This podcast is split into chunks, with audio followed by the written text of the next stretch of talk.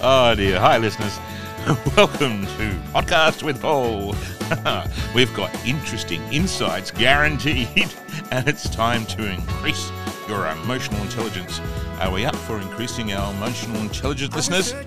Let's have lots of joy and fun and excitement for sure. Hey, I've got some really special guests along the way. Interesting people, really challenging ideas and challenging conversations. It's going to be amazing. You can learn more about what to do, why to do what to do, and what to do about it all. so much fun becoming self aware, motivated, alive, learning new ways to see the world. Hey, everybody, welcome to Podcast with Paul.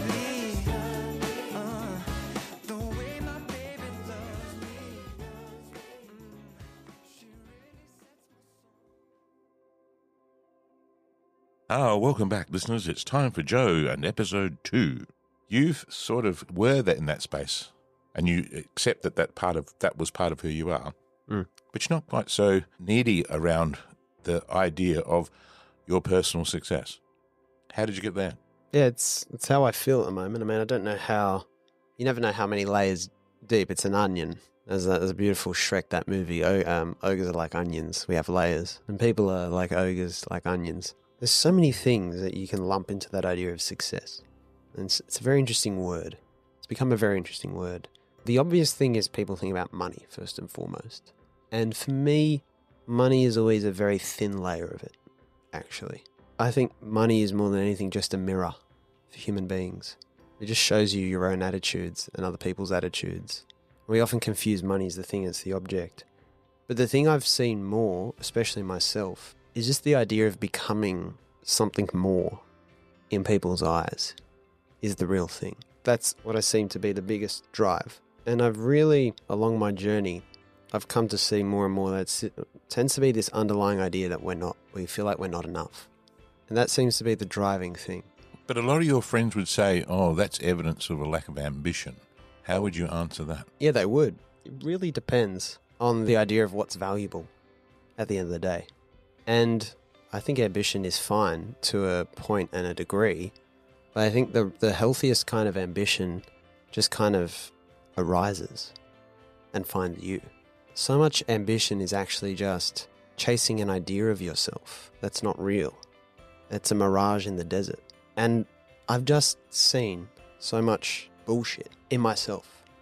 And I've seen myself do to bullshit in yourself. That's a big step. It is. man. Well, That is so amazing. because, and this is where it comes back to for me, I don't think there's anything worse than, you know, I'll tell you a story. When I was at high school, so I was a very ambitious person at high school. I was kind of did well in the ways that seemed to be important at high school, which is lovely.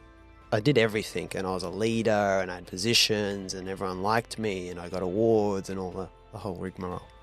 I remember one day my brother was 11, my youngest brother at the time. And I remember when I was home, I was the sort of person that was demanding. Like, don't interrupt me. I'm studying. Because what I'm doing is important. I need to get good grades and I need to be the Joe Eby entity that I see as my potential. And so you can't get in my way. I'm studying. And, and then I'd get defensive around that. And then my brother, who was 11, said to me once, because he'd started at the school and I was in year 12, he was in year 5, so he's the youngest I'm at the top end. And he said, I hear all these great things about you at school, but I don't see them at home. Ooh. really? he didn't feel it from the brother side.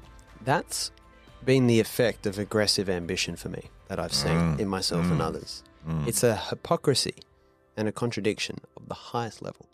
Mm. It's so fake. And it's the, I'm not going to do it in the simple, non glorious way of being a good human being. I'm willing to forfeit that in the pursuit of some grander purpose. And I think that's a folly. Mm. I, the narrative I was obsessed with of myself was that I had this incredible potential to change the world and make it a better place. That I understood things that pretty much no one else seemed to understand, even people much older than me. Um, it's funny how you have, when we're young, sometimes we take on that. oh, Oh. yeah. It's a mantra of, oh, I'm, I, Yeah, yeah, I yeah. can see it differently. Well, you know, innovate the idea. Oh, innovation's driven by the young, and Mm. Rah rah rah. And people have all this potential in themselves they can't see, and I needed to. Uh, I'd call it a savior complex. Yes, And- it's interesting. And it started, the first thing I did, Savior complex. yeah, the first big thing I did was in a kind of charitable non-profit space, which we talked about, which was my friend started this thing in Nepal and I used to help. And then I saw that idea there. I was like, oh, let's get away from that. That's a lot of. But it's actually just been layer by layer and hadn't fully given up the idea. Just been trying to hide it. As Alan Watts says, you hide it on a higher level. The police come on level one, you hide it on level two, the ego. Police come up to level two, you just. There's always a higher place to take it Yeah. until you transcend it and Yeah. drop it and let the air out of Ah. the balloon. Ah, So drop it. I, ju- I thought the latest version of it was, you know, this education mission and, and trying to, uh, you know, show young people a better way and help avoid the mistakes that I and people my age, slightly older, were making and stuff like that. And then the thing I saw was I had a less enjoyment of life doing it and I was more frustrated at people. Why was I frustrated? Because they weren't conforming to the narrative I had in my head about how they should be Isn't that interesting? which is obviously a reflection Yeah. not of them but of me of you. I have- I have an Your- idea. Your, your narrative. and it's only that and someone Hmm. this idea that hit me someone said something but all you're doing in this life is the external world is just a mirror for your internal journey. So it's not actually things you go out go about changing in the world that you see. It's actually you see things in the world that trigger you. Again like i was saying about the anger in the car instead of actually going forward and reacting to it it seems to be this high level of actually what do i need to work on in me? So if my friend or someone i think or even someone i think is evil or whatever it's easy to get caught up in justifying judgment and saying that politician's bad or that person's bad or this person's saying the wrong thing. And this is it's so much easier to point the finger. But what i try to do now is actually instead of getting upset and talking about how things should be i think about okay what part of me do i need to see and understand here and love? And then what i believe is that any positive effects just ripple out from that. Mm. Because instead of I spent too much, I spent more time. This is another thing about the kind of ambition thing channeled in this way for me. Spend more time talking about it than you do exemplifying it. You start describing it more and using the words. For example, there's a guy who's a famous kind of like writer and thinker. I won't mention his name. Not that he'd care. I think he'll listen, but he writes a lot about the ancient Stoics and stuff and their philosophy. So he spends all this time writing about it and he makes videos about it. But in so many of his videos, he's all worked up and yelling and getting angry. He's talking about stoicism. It's huge, you know. What's he doing? What's going on? Yeah, I mean, it's like getting angry about peace. Mm. Like, there's got to be more peace in the world. This is bloody bullshit. Why aren't you guys being more peaceful? Mm. Why? Why? And so you get, you create an opponent in the world, you eventually become that. I've noticed you just become that thing in a new Mm. way. It's not the transcension of it. What's that? What's that saying? Uh, one wise person said to me that the problem you have in another Yeah. is the problem you have within yourself. Absolutely. Because as soon as you see it as a problem in another, why, why are you seeing it as a problem in another? And your reaction to the problem in the other is because I, I need to, I need to let that person realize, or, or, or that person doesn't realize, I'm not going to talk to that person anymore because they don't realize how they've offended me. Hmm. And, um, you know, they're too ignorant to understand and they wouldn't know, and, you know, why don't they know? So all the judgments come from a place where we probably are holding on to it within ourselves. And if we were able to see it as that, we could let that go and it wouldn't make it mean anything. Hmm. The fact it does mean something is so interesting because Yeah. we make it mean something which actually does anger us. Yeah. Otherwise, we wouldn't be having the conversation. No, it wouldn't And bother you. I, I have said to people at times, you know, when they're when they're full of that complaint about someone or about an occurrence, I offer the idea that the complaint is something that they're having with themselves, and people find it very difficult to even contemplate what the hell are you talking about. This is not to do with me at all. This has only to do with what that person has done to me. And that's so clear in their idea of have you got any idea what that person did? And they can very clearly describe how that person has been how they've made them feel Hmm. why they've made them feel that way how they know how to improve Hmm. why they should change how they can change it's so interesting because we become in our own selves like you said, I like that idea of the savior type complex. It's a huge one. Yeah. It's a huge one, and then you get back to It's the subtle though, because it's very high level. It's very sophisticated. You look great. I, we used to do a charity, and everyone loved us for doing it. My school, everyone, they were so supportive. It's beautiful. But at a point, we stopped doing.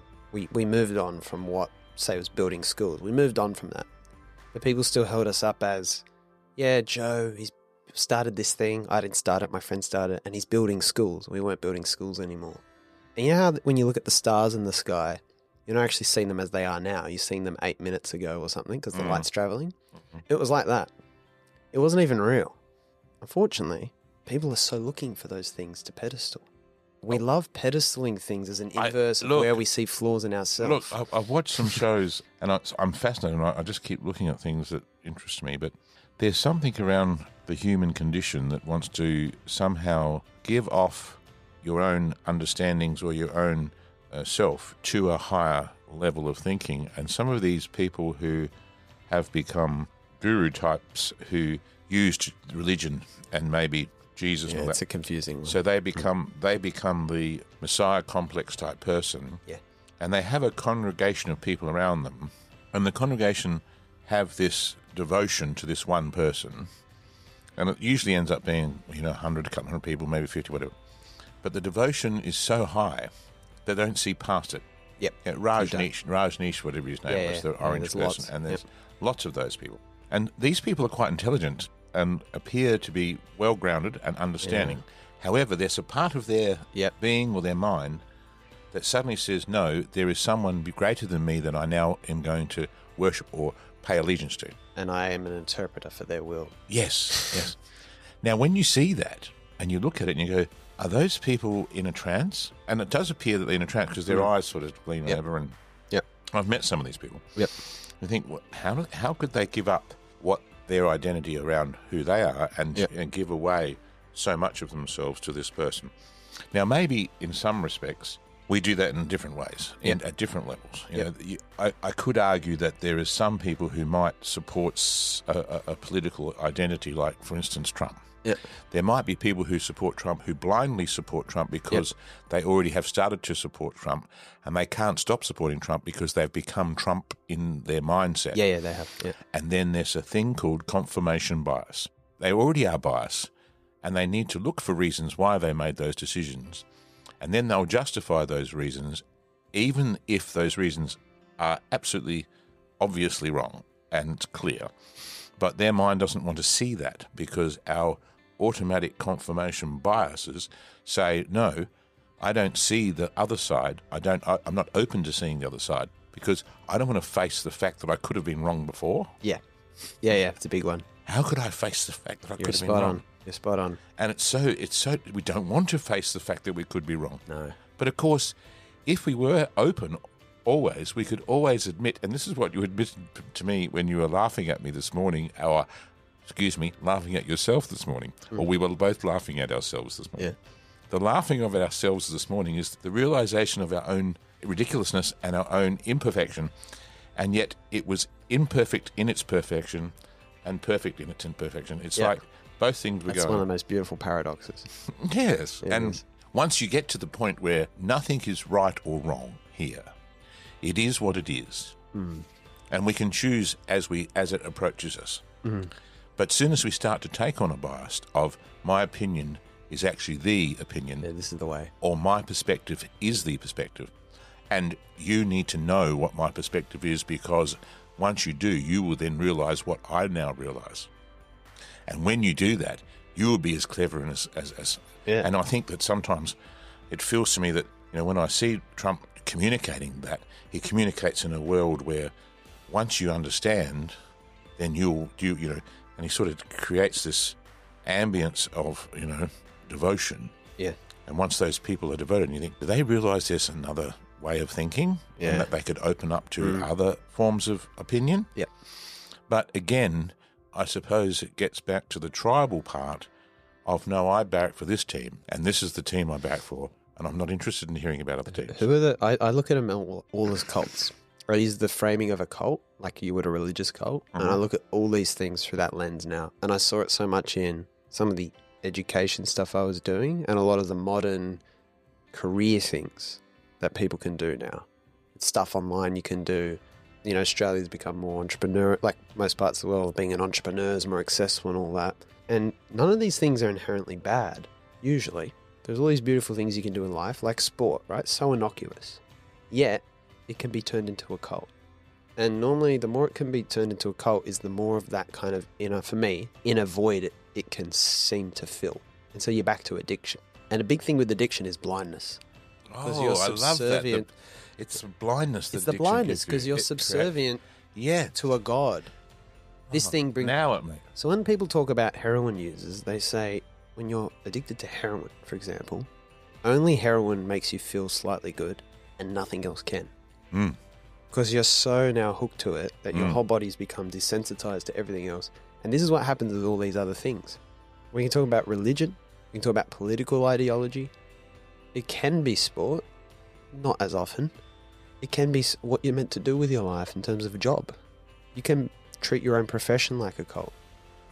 And the people you talk, the figures who are at the centers of them, tend to be the most disturbed people. Now, Trump is a very, you know, most people are pretty aware that Trump's a pretty like interesting dude.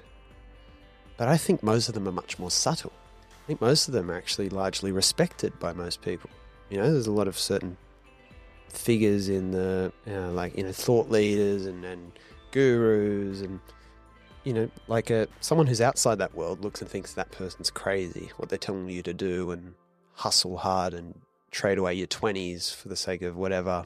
But there's so many people caught up in it because you're just, you're shopping for a story about how you can be self-righteous, how you can be great, find power, fill a hole inside and end the pain. And identify and know very clearly what's wrong, Yes. so you can Very you can, black and white. You can see the other side are the wrong side. They, they, Yeah, yeah, yeah, yeah. and it's clear and it's uh, obvious and it's evident. And so I will look for everything that makes me right and makes someone else wrong. Mm. Yeah. And it's very black and white. That's right. What makes us? That's want- where the confirmation bias comes in. I Mm. noticed sometimes in trying to tell people what you think is true, who think differently, or think sometimes the opposite, sometimes you actually feed their confirmation bias by challenging what they believe. Think about this, right? Let's say we've got an it, even example. it goes against what you're even "So trying I, to I, say. I say nothing. I just say nothing. I laugh up. at them. I've given up. on it. I just laugh at them. You So I don't. I don't anything. say anything. So, for example, take someone who's incredibly religious, right? My family, I grew up religious. I have respect for people who, you know, it's there's there's still beauty in there and all these things, Of course. but nothing is the whole answer. That's my rule of thumb. I, I agree. Right. I agree with that. Right now, take someone who's evangelical, really strong about it, right? And all due respect to those people, they're entitled to believe what they want to believe, and we should all endeavour to love one another anyway. But you're given the ideology that people are going to challenge you. You already fed that narrative. A cult always has an airtight logic. People are going to challenge you because you got to. You talked about this with your experiences, because you got to save them. You know that you're going to be tempted. It's the devil in one religion, or in sort of the career and the hustle world. Sometimes it's the these are the non-ambitious people who don't have what you have. They're jealous, so Mm. they're going to try and hold you back. There's a very You know? distinct identification of the evil. Yeah, yeah, yeah, yeah, yeah. There are the evil and there are us. but the expectation that they're going to try and talk you out of it. Yes. And it's already fed in there. And you need to be saved like I am. And then the more dark stuff you do, the negative things you do, if you're so invested in that journey, you actually project more meaning onto that journey Mm, to justify the bad things, mm. right? And that's Alan Watts' joke about the the early kind of Christians and stuff. They go, they'll do anything to save you because they think so deeply that if you don't believe what they believe, you're going to hell. So that, it's so funny. Like goes, they'll burn you at the stake, and they'll say, "This is going to hurt me way, way more than it's going to hurt you." You know, I'd hate to do this to you, but this is what I have to do. And as soon as you've done that, if you've done something like that, we do innocuous versions of this all the time. I'm convinced. As soon as you've done that, one of the ways is when pain hits you, you have two reactions in my mind. You can realize, like pain on this level. You're about, oh shit, I'm doing something wrong. Look at this bad thing that happened. The other response is the reverse. It's look at this bad thing I, that happened. Lucky what I'm doing is so meaning, and this is something I did with my sort of little education or whatever mission. Lucky what I'm doing is so meaningful that it's causing me to be like short with people. Or trying or tell them what to do there or getting upset at them. Luckily, what I'm doing is so important, oh, lucky for me, I'm so important. right? And you, you can inflame that story Mm. in reaction to all the things that is actually nature trying to tell you. Mm. So there's a lot of people like expect resistance if you're trying to build a big There's the sa- business or there's the right? savior complex or the messiah complex. There it is. That if only people knew what I suffer, but they don't know. But that's okay. Yeah, yeah, yeah. They, they don't understand what I suffer. But Yeah, you know, I'm a hero. Yeah, I'm a hero, And it's I humble, and I don't have to complain. I, I, I know I'm a hero, but they don't. But that's okay. They, they can't be heroes. The poor guys. It- you know what, can't. Paul? It's a radical idea. I think we're meant to feel good most of the time. Mm. Mm. And what if the resistance you feel is actually nature trying to tell you something, like when you've got a sore part of your body? Ah, when the resistance you feel is that you can accept and hear it yeah. and recognize it. and all the things, you, there's beautiful things we get caught up in, right? That then become, we identify with them. Like I, I'm still working on things, say like podcast, writing, this other YouTube channel I do that's more comedic and stuff, whatever. And The blue still, pill, the, blue, pill. not that blue pill. But still, yes, I'm a human being. I haven't fully cleared all this stuff about identifying with what I work on, for example.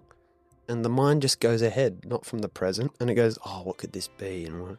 Mm, and as soon as you get in that space, you think, oh, what can I do now? mm. You actually start hurting yourself because of something that might come. You start identifying with it. You become this thing. But really, all those things are wonderful things to, to do. They're all beautiful if you can have a healthy relationship with them. Ah. You don't have to, it's not a renunciation, as Ah, Anthony de Mello so said. here we go. It's not it's not the okay. what you renounce, you bind yourself to invisibly. Okay, identify identifying what the ego is and recognizing what the word ego means. And I know Mm. what you might think Yeah, what the yeah. ego means. Yeah. What you're saying is the ego is there, accepting that the ego is at work. Mm. How do you recognize it, allow it to exist, understand its purpose? What is its purpose? Is this ego thing? What? Why do we call it ego? Do you think? What's ego? Well, Freud, I think Freud might have been the one who introduced the term, but I like the way Eckhart Tolle described it when I saw him speak the other week, which was is this conditioned idea, this conditioned self we have that reacts to things. And one thing I realized, and he put it the same way, is it's the story. It's the story. It's a story about who you are. Ah, the And- ego is the story that we create about yeah, who we are. or I think he said like the conditioned story. There might Ah. be a better way of looking at it. Yep. Right? So conditioned as in you formed a habit of believing that if this happens, it means this. hmm So for example, if someone says, No, I don't want to be with you as a partner, that means you're not good enough. Mm. That can be a conditioned story. It's not Mm. necessarily You can true. make that mean something. You can make that mean as- something. as you play that role. Yeah, and that might be formed from something in childhood where when mom did this or dad did this, before you could even remember it, you start to feel, oh, when they don't give me attention, you form the idea, why isn't that happening? And you're trying to form the story. Like a journalist, you're trying to plug the holes in the story. And you come up with a reason. So you can, because what we, the main thing we tend to do is we feel like we need to have a story without holes in it. And surrendering is being able to leave more of the story open. So the writing journey for me has really been very spiritual Mm. because it's understanding this, the way we edit things, and so it's fascinating. What about the idea? 'cause I'm, I've got a young Mm. child that I'm watching grow now, my grandson, Mm. Oliver. What about the idea that he's inherently egotistical and inherently narcissistic and inherently a little shit? huh? And so when he doesn't get his own way, Mm. he stamps his foot and, you know, Yeah. Has a grizzle and says, I demand something. He doesn't know what quite that is all the time. Mm. But if he sees it and he wants it, he sort of lets you know. Mm. And when you say no, he gets really upset. Yeah. But he's not two yet. Yeah, yeah, yeah. Now, what is it about that that seems to be automatic in human nature? Mm. To be able to manipulate adults around him Yep. to behave in a certain way when he doesn't get his own way. Yeah. And then we as adults are starting to attempt to guide, somehow train, support, feed the right ins and outs and through yeah, and through. yeah, yeah. I think, okay, what inherently about him is like that? And I've got a little story to tell about my mum. Yeah. My mum love her soul, Faye, her real name's Isabel. She's she's 83, and she's hardcore, and she's upright, and she's extremely devoted, religiously and lovely in her belief and devotion to Jesus, and so she's she's a wonderful person. So we all know where she stands with her faith, and her faith is extremely strong. So she's very, very much aligned to her faith, which is a blessing for her. Absolutely. Ab- Absolutely. Mm. So my niece Pari has two children, two little girls, and one of the little girls is two and a half, and she's going through this terrible tooth. So the idea now is not to physically punish the child in any way. So the idea that you slap a child or tap the child on the hand for being naughty or don't touch that is no, you do do it through instruction, or you take things away. Yeah. So, in the debate around that, because I've had that debate, do am I allowed to tell Oliver off? Can I Yeah. flick him in the ear? Can I, uh, you know, get the old stick out Yeah, and say, like- "Excuse me, fella, if you do that, you'll get this." And the consensus is no. Yep. Violence does not work. You do not use violence to deal with behaviour because that means that he'll get violent back. And I said, okay. So when he goes to kindy and some kid hits him, is he allowed to hit the kid back? Well, yes, probably. I go, well, why would he hit the kid back? Because he's using violence. But, you know, would he have learnt that violence from the parent? Mm. And it's all these ideas around Yeah. what is correct behaviour around do we provide pain? Mm. And then I was told, no, no, you take things away from the child or you put them in the corner. Mm. And I said, well, that could be considered psychological abuse because yeah. psychologically you're producing pain for that child and you're putting them in the corner and you're ignoring them. Yeah. And ignoring a child is not what we should be doing. So you know, there is psychological, or you could say, no, you're not having dinner tonight. Well, then that's malnutrition. You can't, you know. Yeah. Or whatever you choose as punishment. Yeah. Now, it could be pain or it could be pain related in another way. Yeah. But these are difficult conversations. Yeah. But it's, it's that same idea to a higher level. We haven't changed the underlying thing we're doing. We've disguised it more, and there's a danger that comes with that. so keep going. I'm eager to see where. So, so anyway, my Pari's little girl, she's she she sits. She's my mum. My mum picks her up right, and she's going through a little bit of a grisly moment. Hmm. So she looks at my mum, and she gives my mum a fair slap, a fair slap across the across the face, right. And she gives my mum a, a big snap across the face, right, in her little, you know, Yeah. tantrum. Yeah. And so my mum looks at her and gets her head up and she goes, bang. and she she she hits her bang straight back in the mouth. And my mum said, and my mum says to her, try that again. and, and the shock the shock on her face. right? Oh, dear. Because it's like she's going, "Hmm." and and she says, "Oh, look, the old school way, or the new school way, or the Mm. new age way." She says, "Mum, my mum says, look, if, if if she wants to give it to me, she'll get back what she gives. Yeah. If she tries it again, she'll get it back again. Yeah. because that's the way it is. Whether she likes it or not, I'm only giving her what she gives. But I remind her, be careful what she gives. And I said, when I pick her up now, she doesn't hit me anymore. I said, Mum, why doesn't she hit you anymore? She says, I don't know. She just looks at me differently. That's beautiful. She's a bit wary, you know. Maybe don't hit Gran. Yeah. Maybe that's the wrong woman to hit. Yeah. She said, oh, you know, Hit it is what it someone is. else. But she can hit me if she wants, but she'll get what she gets. And I, I think there's a little bit of a story around, you know, what do we do and how do we do it and Yeah. how what are the best ways. And sometimes that's reactionary.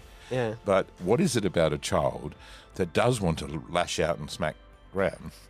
And uh, the old Gran says, oh, "You can try that if you want." But that that whole thing about the human nature, I remember going to school when I was younger, and the idea to prove your manhood against a fight. Now, if you didn't stand up for yourself and you become the person who just took the punch, Yeah. you felt bad. You felt your, your own self esteem was in, in, in play, Yeah. and all your peers around you say, "Well, you're weak, whatever." Yep. Now, you know, you on the football field, uh, you know, it's a physical game. Yeah. You know, you you want to defend yourself. Someone punches in your arm, I'll punch you back harder, mate. Mm. Now, again, we're using a physical reaction Yeah. which is the lowest form of, of communication. But for kids, That's all I got that's all we got. now, I watch brothers, you know, I've watched Shelley and, and the, my kids. When the brothers get together, if there's a point to prove, and, you know, recently they had a big issue to prove. So, you know, Yeah. there were the fist There's a big hoo-ha. There was a big hoo-ha, and there was, you know, blood on the, Blood on the was ground. spilt. There was blood on the ground. Now, the fact that there was blood on the ground, there was points to be made. Yeah. And you can argue why it turns into a place where points are being made, but Yeah. it's a position of honour, you know. Mm. And we sent men to war, and we, Mm. you know, we celebrate Gallipoli. Why do we celebrate Gallipoli? Were these people um, um, showing courage, and were they brave, and was it brutal? And then we watched the boxing. Oh, Muhammad Ali! Did you see him smack that? Oh, God, was he any good? UFC is worse than the boxing. Well, it, it's it's everywhere around us. They're heroes. These people are heroes who are violent and who actually give pain. So, hit that, you know, on the football field and, hmm. and on the rugby field. I mean, yeah, what- yeah, yeah. it's like punishment. It's like you know, bang him if you have to, but make sure he's down on the ground. And it's extremely visible, extremely, you know, you watch it and you go, wow, you know, and then you see the wrestling at the Olympics. Well, what are they doing that for? And the whole place, it becomes a challenging place of physicality, human against human. And we and we watch it. Yeah. I mean, you've got the fighting and the you know pretend wrestling, and you've got the you've got all these all these different things. But down at the end of the day, we're not. What, what, the best way to treat your child is not in a physical sense. So if the child's, you know, you can abuse them psychologically, Hmm. but not actually in any other way. now, now, whether I'm not saying what yeah, yeah. I know. Come on, everyone, go hit your kids. Yeah, I'm not, I'm not saying what's right or wrong here. It's just interesting that the child that I notice automatically starts to use the defense mechanism of pain to each other when things don't go their own way. And I can remember being that way. Mm. I can remember, you know, you know, having my friends and, and causing pain to each other We'd play knuckles and you know smack each Oh, other wow. on the knuckles and Yeah. you know, it was Hasn't gone away. Punch, punching someone in the guts and getting their solar plexus was oh god that hurt you know and it was natural and Mm. normal but it, it is it is interesting how we as humans are trying to best deal with how to best treat each other moving forward ah thank you joe that was episode two how interesting a person joe is look we talked about an idea of becoming something more his idea of being more being more valuable he was chasing an idea of himself, but do you know, he always said that there was some bullshit sitting in there as well, and I thought that was interesting. He was looking for the bullshit that was in himself. Maybe that's a good thing for all us to do. Are we that important? Is some of our motivation based in bullshit? He understands that, and you know, we talked about the savior complex, the old ego, the ego that just keeps going and it seems to hide behind itself and go at higher levels. How do we deal with our own ego? What's the narrative of our journey? What do we believe and what do we want other people to be, behave like? Because often we look at other people and we say, oh, if only they were different. It's so easy to be that way, and, and Joe just had a great way of looking at it. I, I think he said things that were really, really profound. You know, all about our identity, all about our ego, and it's a story that we create of who we think we are. It's so interesting. Looking forward to episode three, the final one. Thanks, everyone.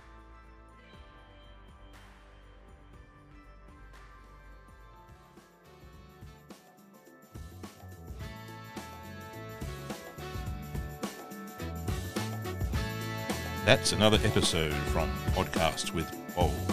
Special thanks, everyone. Remember to keep an eye out for our next exciting episode with more fun special guests. Find out more of what we're all about and look up the Laughter Project. Hey, everyone, be happy.